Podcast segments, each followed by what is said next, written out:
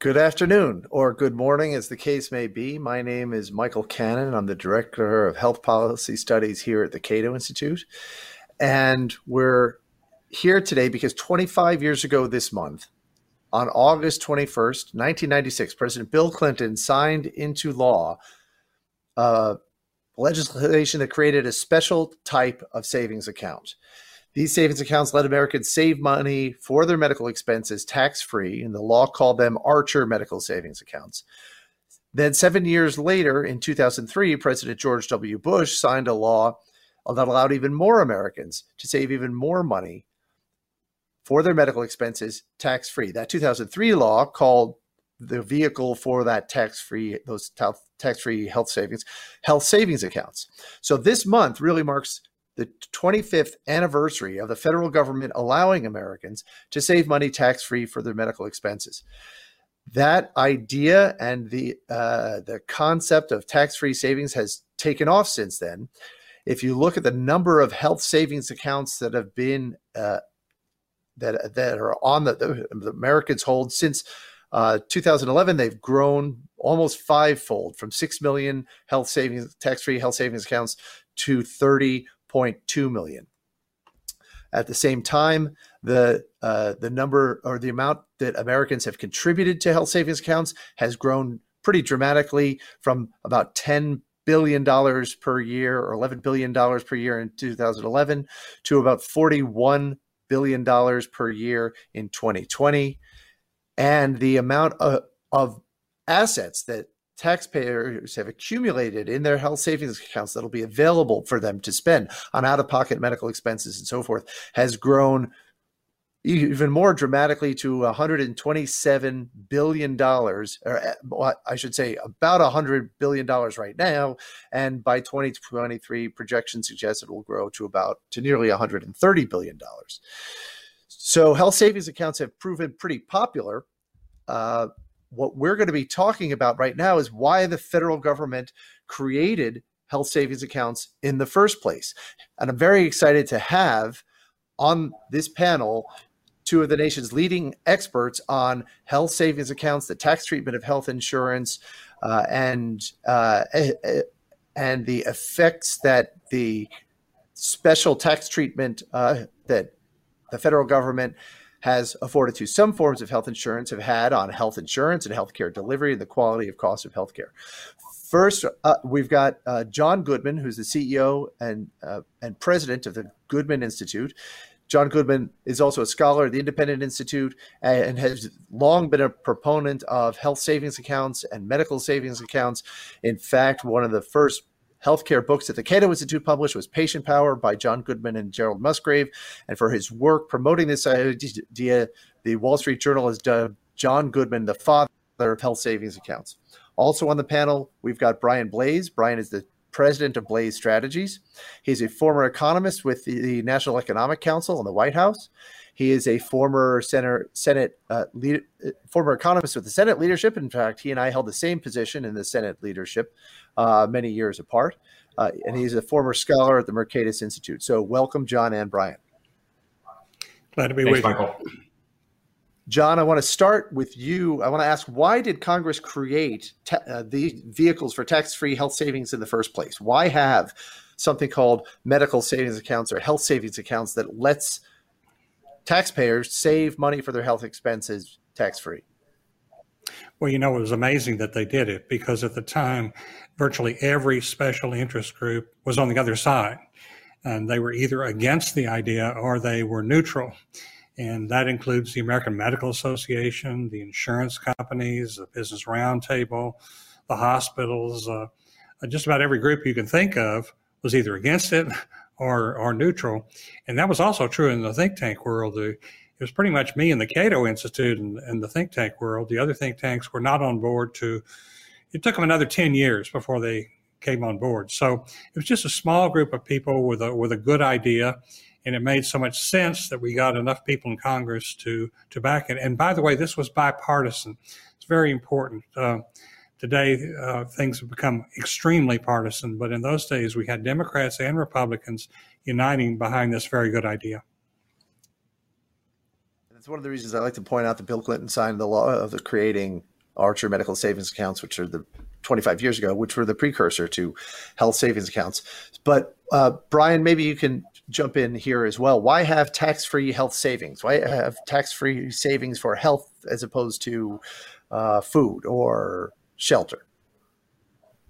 Hey, thanks, Michael. And it is a real privilege to be on this panel with you and John. I've learned so much from both of you about health economics. You know, the tax code has incentivized third party health insurance and a lot of control to employers. So, with you know employers offering health insurance and with IRS decisions in the 1950s that made that a tax free benefit, um, we've given a lot of control to employers over our health insurance um, and third party uh, health payment. I mean, what, what we uh, increasingly, I think, know is that third party payment has separated consumers from the providers of care. Um, and has led to lots of misallocations within um, within the healthcare sector. And when consumers have more control and power over the actual spending, they make better decisions. So we know that health um, savings accounts are associated with um, people uh, uh, making better decisions, spending less uh, without any adverse health actions. So to, um, uh, the, the sort of the, the, tax advantage of HSAs is to um, uh, create some amount of tax equity between third-party payment of um, health expenses with um, self, what John Goodman refers to as self-insurance, where the consumer controls um, the spending.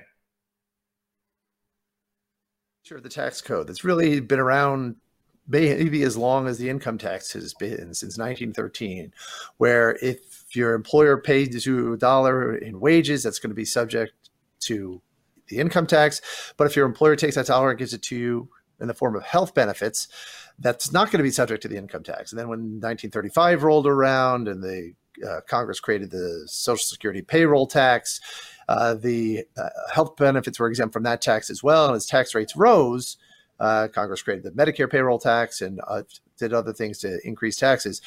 The difference between your employer giving you a dollar of cash wages that you go and spend on your health care and the and the and the the, the the same employer giving you that dollar in the form of health benefits that uh, the employer controls and uses to make your health insurance and healthcare decisions, there's a big difference. Depending on your marginal tax rate, you can lose a substantial amount of money if you take that uh, that that compensation as cash wages, and so it creates this situation where either you let your employer control that that dollar and buy your health insurance, or you're penalized uh, in the form of a higher income and payroll tax liability, and so uh, that that creates a distortion uh, that favors. I think Brian, what you're saying is it creates a distortion that favors employer-sponsored insurance, that uh, that lets your employer control your health insurance decisions, that encourages people to buy more health insurance. And economists across the board have said that this is really a really stupid way to run a railroad. It, there's no logical reason why your employer uh, uh, should be making your healthcare decisions for you. There might be some pooling benefits. We could get into that later of employer-sponsored uh, group plans, but uh, it there is definitely there are definitely a lot of inefficiencies that are involved with letting your employer control that money and letting uh, and the incentives that it creates when you can avoid taxes by buying more and more health insurance, more comprehensive health insurance. Uh, economists generally tell us, uh, most economists I think agree that the that this thing that we call the tax exclusion for employer-sponsored insurance creates all sorts of problems in our healthcare sector. Either creates or contributes to almost all of the problems that we see in our health sector: uh, excessive insurance, uh, overutilization of care, excessive prices. Uh, and uh, gaps in coverage because you lose employer-sponsored insurance when your uh, when your connection to an employer disappears. There's one element before we get into uh, specifically how health savings accounts try try to solve these problems. There's one element of uh, uh, of the exclusion that I think gets short shrift that I'd like to highlight, which is that when the tax code tells workers that either you let your employer control that dollar or you take it as income and pay taxes on it that's a lot like a that's a lot like a mandate and a penalty. Either you use your compensation in the way that we want you to, or you have to pay more money to the government. And so it creates a situation where unless you let your employer control that money and choose your health insurance, you're paying higher taxes. And a lot of people then end up letting their employer make that decision for them. And it's not just one dollar we're talking about for a family for, for a worker with family coverage, it's about fifteen thousand dollars on average of their earnings that they are letting their their employer control because if they don't, they'll have to pay taxes on it. And so over time, the the exclusion has had this effect. If you look at this graph, what it shows is that since 2000, it shows the amount of money that employers control, or that the exclusion uh, uh, lets employers control uh, the amount of the workers' money the exclusion lets their employers control and use to pick their workers' health insurance, it has risen to about a trillion dollars a year in 2019. It was about a trillion uh, a trillion uh, dollars per year. Whereas, uh, and if you, by comparison, the amount of money that workers are putting in health savings accounts had risen to only 39 billion per year. So that's a that's less than five percent uh, of uh, of the money that the, the exclusion allows employers to control the amount of the workers' money that the exclusion allows employers to control. Health savings accounts have allowed workers to control a substantial portion of that without tax penalty, but there's still a lot of it that the that that uh, that workers don't control. Let's talk about how, how, do health savings accounts work. So there are these tax-free savings accounts. John, can you tell us what who can open a health savings account what are the rules uh, attended to health savings accounts? And are those rules working well? Are they causing problems uh, also? Well, you have to have um, catastrophic insurance in addition to your savings accounts. And unfortunately, the law requires an across the board deductible, which means this is a high deductible, several thousand dollars. And that means that um, uh, you have to spend up to that deductible before you um, rely on your uh, third party insurance, regardless of what kind of care we're talking about. It could be uh, insulin for a diabetic, it could be hospitalization. Uh, uh, no, no distinction is made between the kinds of care that people ought to be in charge of and manage on their own and the kinds of care that uh, are really difficult for patients uh, to manage. So, um, the law started out at a good place but now it has trapped us in a situation where the uh, uh, the health savings accounts works best if if you're healthy and all you do is save. Uh, it doesn't work very well for the chronically ill. So one of the changes that Brian and I would would like to see is to make these accounts uh, conform to um, the chronic illness. So the diabetic, for example, could manage all his own uh, dollars if he chose to do so, and uh, if he's going to manage his own care, it makes sense for him to manage the dollars that pay for that care. Yeah, so there is there's a perception that you just need a high deductible health plan in order to have that plan be HSA qualified. But like John said, there are other requirements on the insurance plan beyond that it has a minimum deductible. Uh, one of the uh, main ones is that that plan can't cover uh, services below the deductible except for sort of a limited set of preventive services. Um, there's also out of pocket limit requirements. Um, there's a requirement you're not allowed to have another health plan and have an HSA qualified plan. So there's uh, there's products called sort of direct primary care plans where you might contract with a, a primary care practice to provide your uh, basic preventive primary care services. You can't have a plan like that and have um, uh, an HSA make HSA contributions.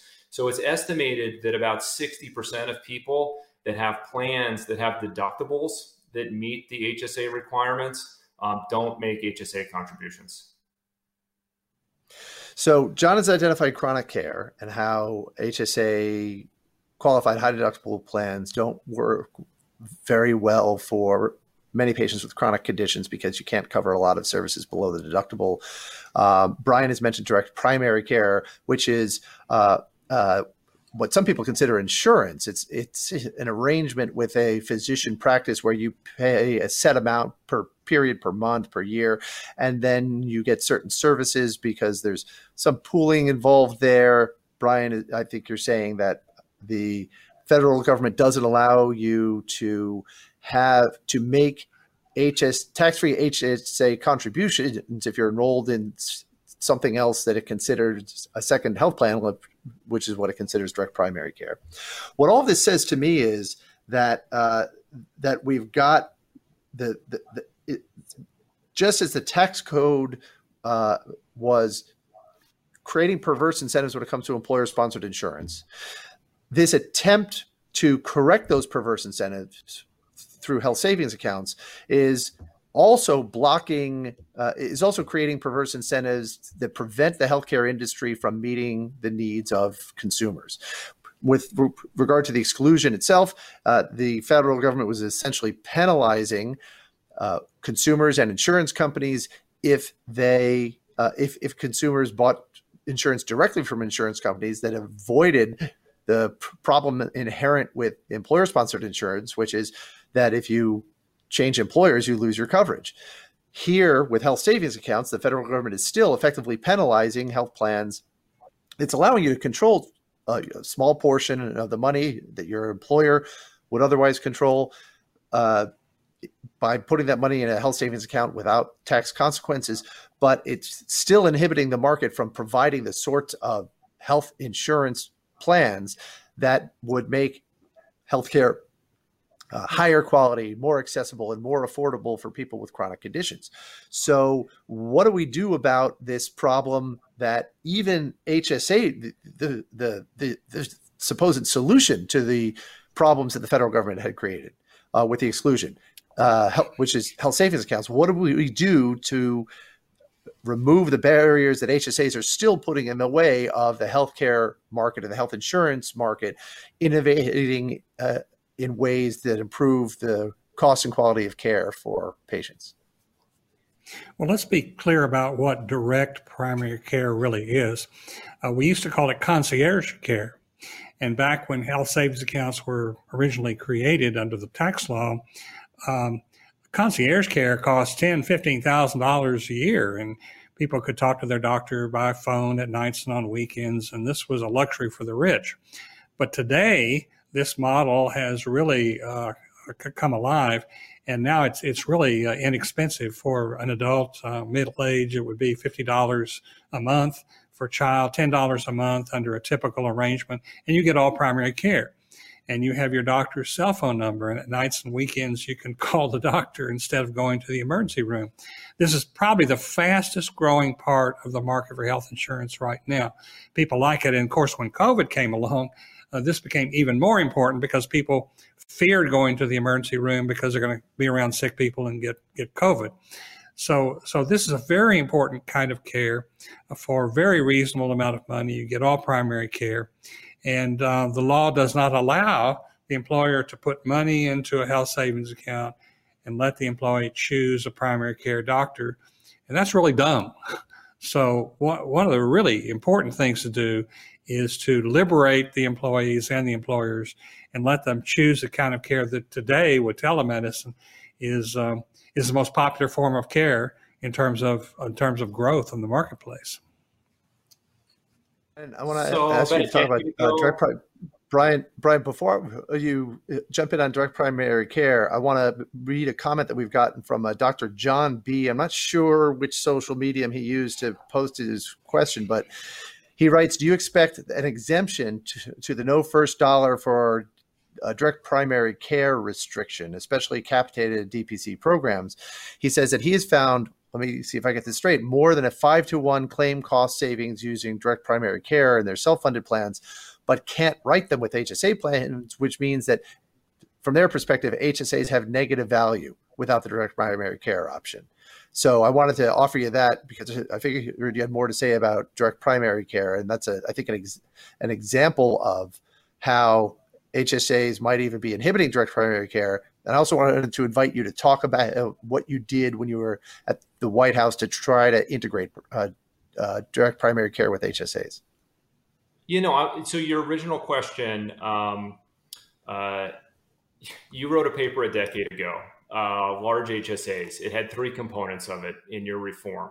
Uh, the first was to basically triple the amount of money that people could save in HSAs. Um, the second was to allow people to pay premiums uh, from their HSAs in order to create sort of tax parity between individually selected plans in the in the individual market with group coverage. The third was to delink um, the uh, HSAs from having a high deductible health plan requirement. Um, I think that one is the most important one. And you know, so I realize we are we are moving policy on the margin. So it is hard to do radical changes to the health sector um, overnight. There's a lot of political obstacles and a lot of inertia and special interests that protect the status quo.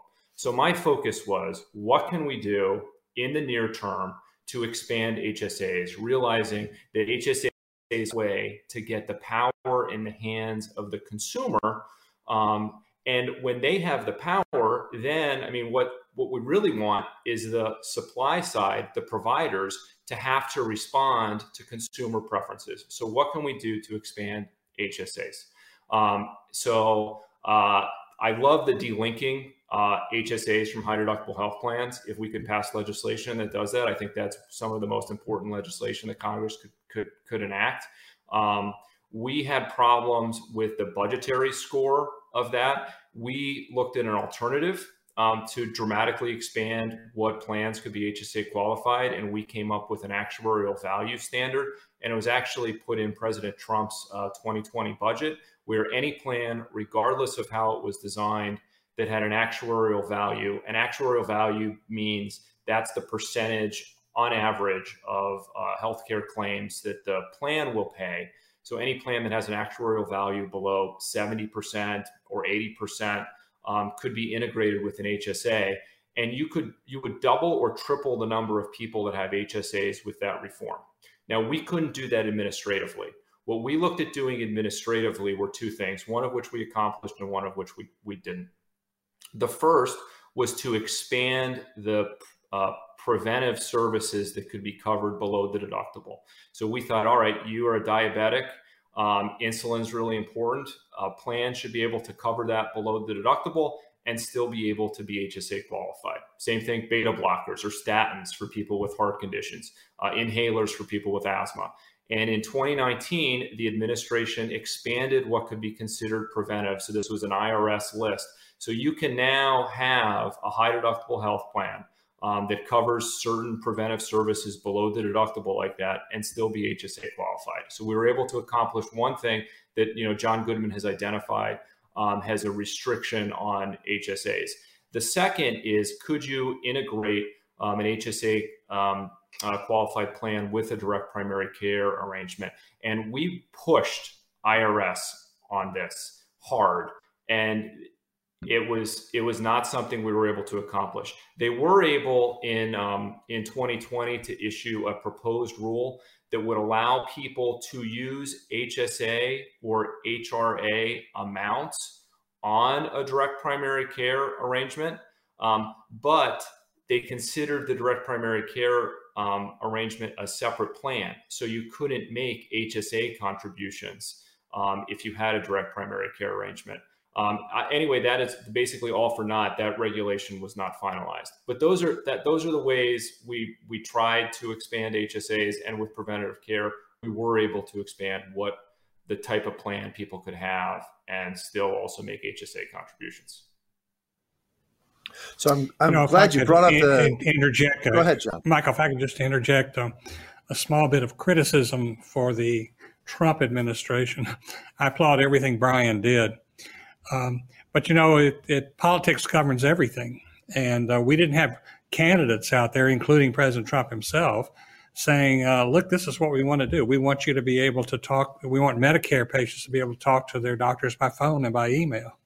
We want you to be able to have an account where you can choose a primary care doctor." That you can talk to at night and on weekends and get all your primary care for a very reasonable amount of money. So if, if all you're doing is dealing behind the scenes, it's really hard to get this done.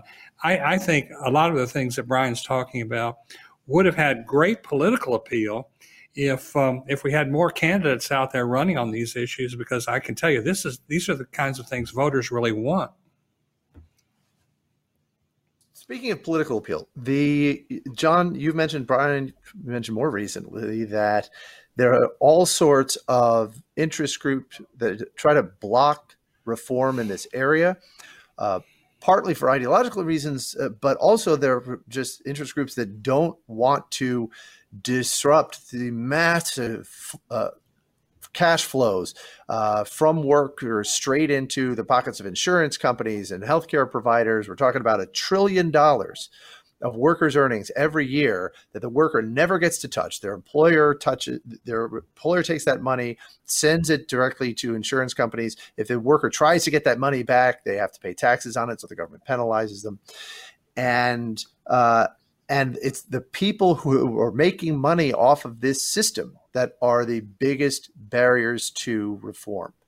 There have been attempts from President George H.W. Bush on through President Obama and even uh, President Trump uh, uh, tried, Brian mentioned, to liberalize the rules around the tax treatment of uh, of employee health benefits so that workers could control uh, more of that money or, or just to reform the tax exclusion generally. But it keeps running into this political buzzsaw of opposition that's both ideological and comes from special interest groups that are making money off of the current situation. So uh, that's one of the reasons, actually, I mentioned uh, that uh, that I that I put forward the idea that Brian mentioned uh, of dramatically expanding health savings accounts, tripling the contribution limits, so that people could take all fifteen thousand dollars of that of of that money that their employer controls and put that in a health savings account and then they would get to decide how to spend it and they would be able to pick plans that have uh, that, that you can integrate with the with direct primary care or that provide first dollar coverage for chronic care below the deductible and uh, free from all of these rules that uh, that that that we're all talking about and and that are frustrating patients and innovators right now. But there's a problem. Uh, how do you get? Uh, it, it's hard to get any change, uh, much less a big change like that. And so, one of the things that I've tried to do is talk about what what, what I tried to what I displayed in that last graph that I showed. That the amount of money we're talking about here is really staggering. It is a trillion dollars every year that the tax exclusion allows employers to control a trillion dollars of the workers' earnings that the tax exclusion allows employers to control. And if we reform the, if we talk about reforming the exclusion and expanding health savings accounts in a way that highlights to workers that that's your money and that you should get to control it. And with this change, you will be able to control it not only shouldn't that be attractive to workers, it would be, in effect, a tax cut that would be larger than any tax cut that President Trump or President Bush or even President Reagan had ever enacted. Uh, imagine returning a trillion per year from the people who didn't earn that money to the people who did earn it. It's not technically, it's not a tax cut or in a, uh, in the sense of getting that money out of the government's hands and giving it to workers but it, it would be a change in tax policy that takes money that the tax code encourages uh, forces workers to forfeit but instead allows them to keep that money wouldn't that have have some appeal to say the party of limited government the party of tax cuts to be able to to enact a reform that is that big that sweeping that would uh, uh, that it would be the largest tax cut in probably in American history, and also deliver better health care because it would allow people to control their health care dollars, choose health care plans that meet their needs, and that innovate in the direction of providing better access to care for people with chronic conditions and so forth. So the question is really about okay. the, the, the the politics of this, and wouldn't the idea of letting workers control all of that money, which is really theirs, have some political appeal? All right, here's the political problem. You said a trillion dollars, but the whole healthcare system is actually three and a half trillion dollars, and it's all connected. So we have a huge pot of money here. Now, if you're a senator or you're a member of Congress, um, what happens, even if you're a Republican, is that every day somebody that's getting money from that three and a half trillion dollars is coming to your office. They're telling you what you want. So this this is this is uh, it, it's hard to imagine how it could be otherwise. There's so much money at stake. Now the uh, the Medicare woman who wants to talk to her doctor by phone, or the employee who wants to take his health insurance with him to the next job, uh, they're not in there talking to that senator, and more more than likely the senator never never hears about the problem. So the problems they hear about are special interest problems, and the special interests have no real incentive in radical reform of the, of the system. Now, one of the things that happened on Brian's watch while he was there in the Trump administration was, uh, and this is a radical change from the Obama administration. Employers can now do what, partially do what you said, Michael. They can put money into an account, and the employee can buy health insurance, which they own. And this this this came in effect uh, a year ago, this uh, last January and a radical change from, from the Obama administration. Almost no coverage in the mainstream media uh, or even in the health uh, uh, care media. And I, I, bet most employers don't even realize they can do this, but it's it's a step in the right direction. You there are limitations. You have to buy Obamacare uh, individual coverage. But if you stop to think about it, you have Blue Cross there. They sell group insurance and they sell individual insurance. One is tied to the employer, the other is portable, you can take with you. So the idea isn't that radical when you stop to think about it. But um, but that was an important change the Trump administration made, and that I think of as a wedge uh, into a very complicated, special interest dominated system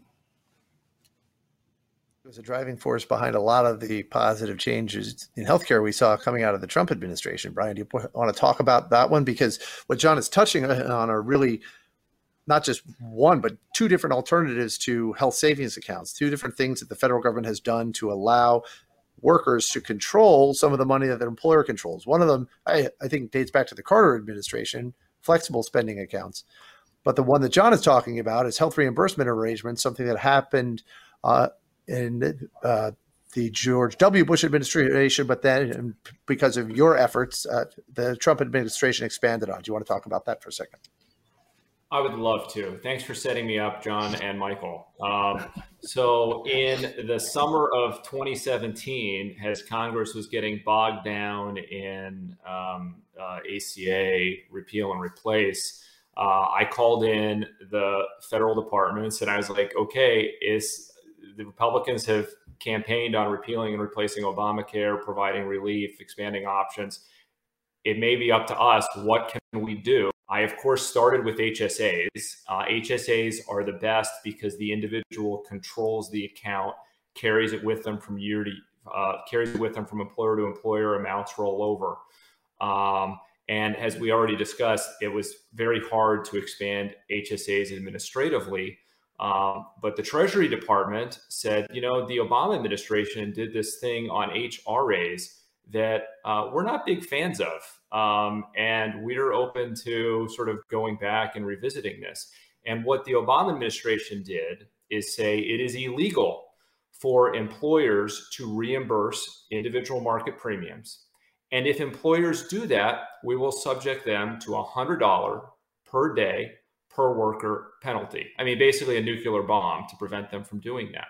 Um, from our perspective, um, Republicans generally have been supportive of defined contribution health insurance arrangements. The books that I read on health policy decades often have started with, and Michael has, has laid this out, the number one problem with health policy emerges from the exclusion. Um, uh, for the reasons Michael mentioned. And uh, what what we can do is return choice and control to the worker, but through defined contribution arrangements. We um, uh, spent about two years, starting in the summer of 2017, and we released a final regulation in the summer of 2019 that allows employers to contribute through uh, health reimbursement arrangements for workers to buy coverage uh, that works for them in the individual market. Uh, there's for a variety of reasons this has to be uh, this is ACA compliant coverage in the individual market. But in essence, what we did was equalize the tax treatment between employer selected plans for all the workers and employer contributions that workers use to purchase coverage for, for them in the in the uh, for themselves and their families in the individual market. I mean, one of the problems, um, and this is kind of stunning, is um, 75% of firms with less than 200 workers that offer coverage only provide their workers one choice of plan. Think what other financial product do individuals have so major financial product do individuals have so little control over? Even at large firms, um, a high percentage. I mean, it's it's, it's almost half of uh, of large firms only offer their workers a single type of health insurance option. Um, and we know from economic research that workers value choice of health insurance. So this is a way um, uh, for uh, employers, many of whom, uh, particularly if they're small, don't want to be in the health insurance uh, business um, to offer a contribution that the worker takes to buy a plan that works best for them. Okay, so uh, we've got the tax exclusion. Uh, it says to workers, let your employers control $15,000 of your earnings, or else if you try to take that as cash, you'll pay taxes on it. So you may lose three, $5,000 of it. So that's like a, a penalty. Uh, around the time of the Carter administration, the federal government said, well, we'll let you control a small portion of that through something called a flexible spending account.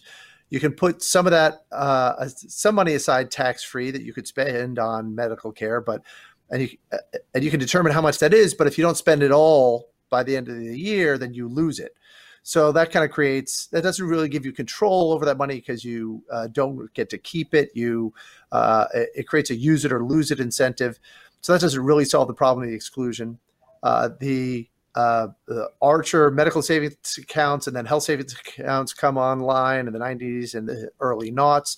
They let workers control a small portion of their health benefits dollars. Right now, it's about $7,000 for a family uh, if you have family coverage, but only if you enroll in a very restrictive, as we talked about, type of health plan. And a lot of employers might not offer that. And a lot of workers might not like that kind of health plan a lot, and it only HSAs have only given workers control over five percent of that trillion dollars. What Brian you're talking about with HRAs is something that happened in the uh, in the Bush administration, and then uh, uh, John mentioned that the Obama, or I can't remember now if it was John or Brian mentioned the Obama administration limited them. What health reimbursement arrangements do is uh, they allow the employer to give the worker basically, I call it a line of credit where the employer will pay some of the workers' medical bills tax free, again, without penalty. So the worker gets to control that money. It's it doesn't go toward health insurance. And what the Obama administration said was if the employer then takes that tax free money, and, and and I should I should also add it's a line of credit because there's no there doesn't have to be any sort of a funded account. There doesn't have to be any money at all. Uh, the employer doesn't have to fund it until the employee uses it and it's a little like a flexible spending account. Uh, the health reimbursement arrangements are because there's a use it or lose it incentive when you leave your employer. So you don't get to keep the money that you don't spend. So there's that perverse incentive as well. The Obama administration said was if the employer tries to use this tax-free money to buy the worker individual market coverage, which would be a pretty significant step, uh, giving workers more control over their earnings and more choice when it comes to their health insurance. The Obama administration said, we're going to penalize you. And then the Trump administration undid that. And now small employers, thanks to Brian's work and the work of others in the Trump administration, small employers can give their workers a portion of their earnings to use to spend on health insurance premiums without facing a tax penalty that like they would if they try to take that $15,000 from their employer and then go buy insurance uh, as cash and go buy insurance themselves. Uh, but I'm going to return now to, to, to the point I made before, which is we're, we're, we're making we've got health savings accounts, uh, flexible spending uh, uh, accounts, and health reimbursement arrangements all trying to take these small steps toward giving workers more control over that trillion dollars of their earnings, more flexibility in how to spend that money. Uh, and we're having a hard time doing it. We're having a hard time getting these reforms passed both because of ideological objections and because the healthcare industry doesn't want workers to have the ability to say no to them. Wouldn't well, you we, have, I'm gonna pose, I gotta, but I'm going to pose a question to Brian now. John, I got you responded to this before. I, I want to get Brian's thoughts on on on the idea of re- reframing this entire debate over health savings accounts as a question of who gets to control that trillion dollars of the workers' earnings. If and I think this has been a failing on our part, the, part of advocates free market free market uh, healthcare reforms, that we haven't framed this as an issue of it's the workers' money, they should get to control it, and geared our efforts on health savings accounts toward uh, giving workers control over every penny of that trillion dollars. Wouldn't that help to overcome some of the political barriers that we run into in Congress that you ran into in the Trump administration uh, Brian, uh, where the only people that Congress is hearing from are the special interests. Wouldn't they also hear from taxpayers if we reframe the debate as providing that uh, huge trillion dollar tax cut to workers? Um, let me say one addition to your history, and then before I answer that question. So, Congress also created um, something called QSEHRAs, Qualified Small Employee health reimbursement arrangements in the fall of 2016. So that's sort of a precursor to the individual coverage HRA. They did it in a bipartisan manner. It was signed into law by President Obama. It was more limited than what we did with the HRA rule, and it only applied to small um, employees. I think the, what we did with the HRA rule is bipartisan. Um, it appeals to a lot of Republicans because they want defined contribution health insurance, more control in the hands of, of employees. And for Democrats, this is really a way to expand um, the number of people that have ACA compliant coverage and uh, potentially double the size of the individual market. I think your political question, Michael, is really hard. Um, I am. Uh, deeply disappointed. I mean, in 2017, Republicans were going to do health reform out of the gate, and we did nothing legislatively to expand HSAs. We didn't do anything big to expand HSAs. We also didn't do anything small um, to expand HSAs. Um, and I still don't understand what happened with the initial sort of legislation that came out of the House of Representatives. When we got to the Senate, the Senate started including HSA provisions. So they increased contribution limits. They allowed, um, I think, HSAs for premiums. They may have moved to the uh, actuarial value standard. Um, and I think right now, I don't. So, so, I think Republicans really dropped the ball when they had power in 2017 and 20. Um, as far as framing this for individuals, it's complicated. People expect they're going to get insurance through their employer. And I don't know if they've been conditioned along the lines where they expect um, a group plan. And it's just sort of, we have to sort of fight inertia of individuals too. And individuals are afraid of changing the status quo. I mean, if you ask people, um, uh, what they think of the US healthcare system. A lot of people will say it's too costly, it's problematic. But then you ask people what they think of their own health insurance, and like 75% of people are happy with their own health insurance. Um, now, a lot of those people are people that hardly ever use their health insurance to get health care. But it does present an, a problem when you can have um, uh, politicians create fear that whatever the change is going to happen is going to take away people's health insurance. As David Goldhill likes to say, if you're like your health insurance, it's probably because you don't know how much it costs. And I think that returning that trillion dollars to the workers who earned it we've obscured the cost, so people don't know how much go. I think you know these reforms that you know our defined co- contribution are in part to get people to understand exactly how much of their income they are losing in health insurance benefits. And I don't think a lot of people get that that it's one for one. If your worker gives you if your employer gives you a dollar of health insurance, it's because that dollar is coming out of your wages.